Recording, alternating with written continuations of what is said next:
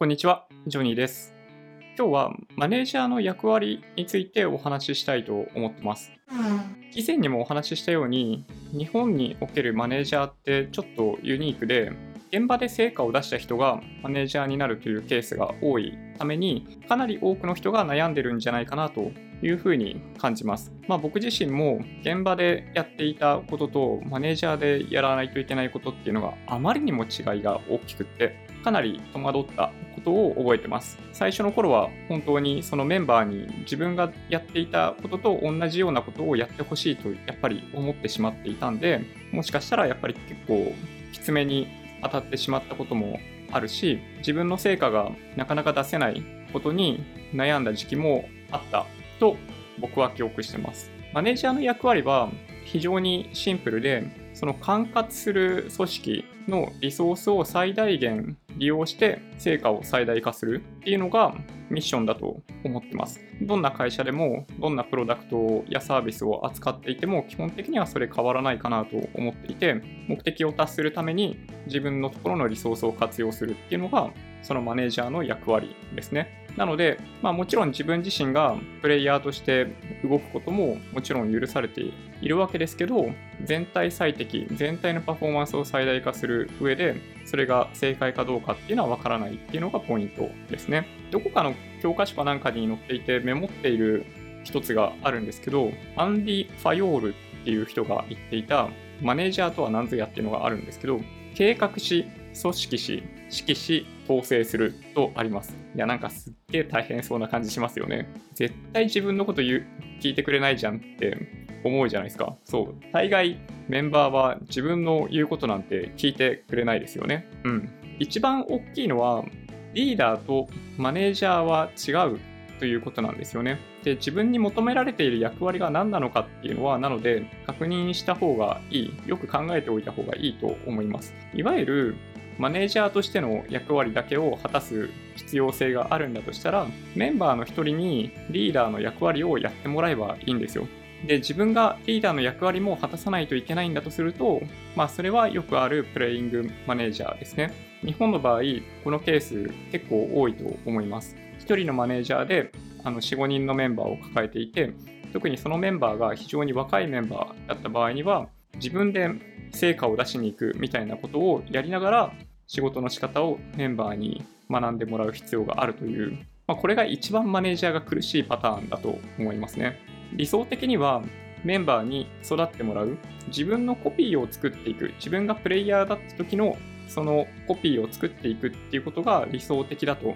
いうふうに思い描けるので、基本的にはメンバーに育ってほしいっていうのがマネージャーの心理だと思います。まあ、ただ、やっぱりね、自分が正しいと思っていることって、人から見た時に正しいかと言われると全然正しくなくって、メンバーに対してこうやった方がいいって言ったからといって、その通りにやってくれないっていうのが、まあ大体マネジメントあるあるだと思います。で、イライラするかもしれないですけど、絶対そうなり得ないんですよね。ここは本当に諦めた方がいいと思います。一つ同じことを話したとしても、同じように受け止めら、受け止めてくれる人っていうのはほぼいないと思うので、高い期待を持ってメンバーに接するっていうのは、諦めた方がいいと思いますね。メンバーにそんなことを言う必要は全然なくて、あのメンバーが高い成果を出してくれるっていうことをもちろんある程度期待した方がいいと思うんですけど高すぎる期待っていうのはあんまり良くないと思いますその辺についてもメンバーとよく話した方が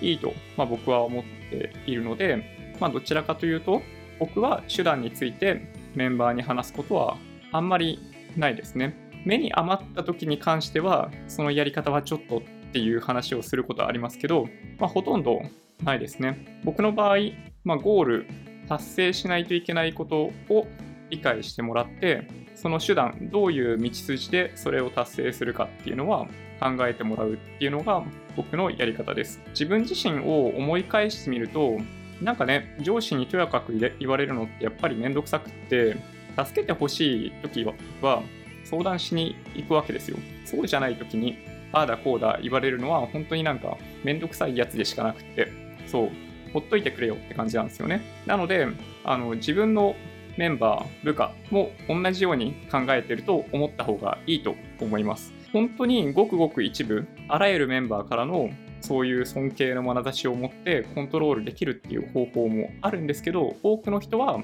メンバーをサポートするような形でメンバーからの信頼を得てパフォーマンスを出してもらうっていうタイプになると思います。マネージャーって、なので基本的にその2つのタイプしかないと思いますね。まあ、1-0ではないので、どっちかっていうわけではないんですけど、最初にお話ししたタイプっていうのは、特定の領域において、もう絶対にメンバーよりも高い知識だったり技術っていうのを持っていて、ある種、もう本当に下からキラキラした目で見られるようなマネージャーっていうのが、まあ、一つの例としてあります。ただ途中でお話ししたように、メンバーが高いパフォーマンスを出せないときに自分の方がパフォーマンスを出せるとやっぱり認識してしまうので、マネージメントって観点では結構困難がつきまとうかなと思います。後者のタイプっていうのは、一部のマネージャーは自分よりも高い能力を持ってるっていうふうに認識しているパターンだったりするんで、基本的には自分がやらなきゃじゃなくって、やってもらえるような環境を作らなきゃになるんですよね。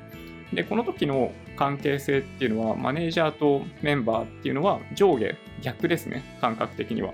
逆ピラミッド型で、メンバーの問題があったら、それを取り除いてあげる。そうじゃない限りは、基本的に応援してあげるっていうのがサポートタイプのマネージャーかなと思います。僕はできるだけこれにやっぱり徹していたい。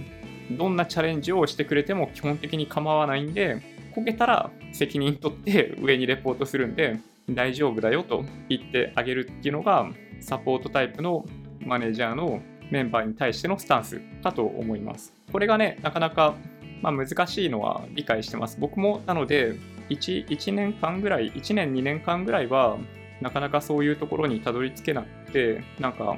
四苦八苦していたなというふうに記憶してますね。